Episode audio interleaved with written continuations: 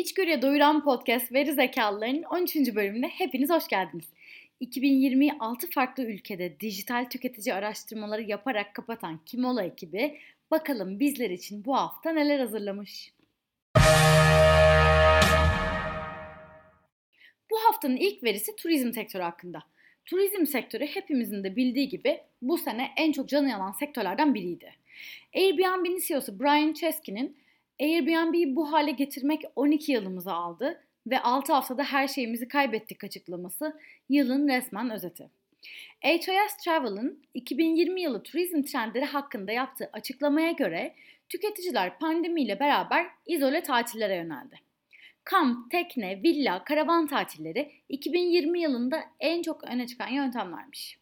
Google'ın verilerine göre de tatil için villa aramaları %101, bungalov aramaları %42, dağ evi aramaları %85, karavan aramaları %71, tekne aramaları ise %64 oranında artış göstermiş. Ne demiş şair? İzoleyim, izole, biletlerim cebimde. Haftanın ikinci verisi Yemek Sepeti'nden geliyor. Yemek Sepeti'nin 70 ilin siparişleri ışığında yayınladığı Türkiye'nin 2020 yılındaki sipariş verilerine göre aynı sepette tek seferde en çok verilen sipariş 300 adet ile lahmacunmuş. Herhalde dev bir taşınma partisiydi diye düşünüyorum. Acaba yanında en çok kola mı söylendi yoksa ayran mı? Yemek sepetinden en çok sipariş verilen gün cuma, en yoğun sipariş verilen saat ise akşam 7 ile 8 arasıymış. 2020 yılında öne çıkan bir diğer konu da kahve tüketimi.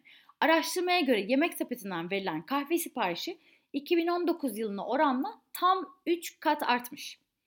Dondurma, sufle, künefe ve sütlaç ise en çok sipariş verilen tatlılar olarak kategorinin öne çıkanları arasında. Bu yayını tamamladıktan sonra sanırım ne yapacağım belli oldu. Haftanın üçüncü verisi mobil uygulama dünyasından geliyor.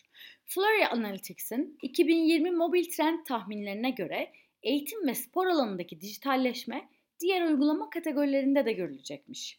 Flurry'nin verilerine göre 2019 yılına kıyasla sağlık ve fitness kategorisinde %37, eğitim kategorisinde ise %15 artış görülmüş.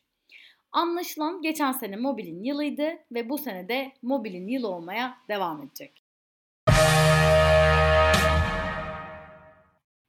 Mastercard'ın gerçekleştirdiği yeni yıl araştırmasına göre Türkiye'deki tüketicilerin %80'i hediye alırken toplumsal faydayı gözetiyormuş. Avrupa'da ise bu oran %48 imiş. Araştırmaya göre Türkiye'deki tüketicilerin %42'si hediye için bir hayır kurumunu tercih ederken %45'i ise hayvan haklarını destekleyen bir hediye alıyormuş. Tabi bu noktada anketlere katılan bazı tüketicilerin olmak istedikleri insanlar gibi davrandıklarını da atlamamak lazım. Biz yine de bu ülkenin iyiliksever olma ihtimalini sevmeye hep birlikte devam edelim.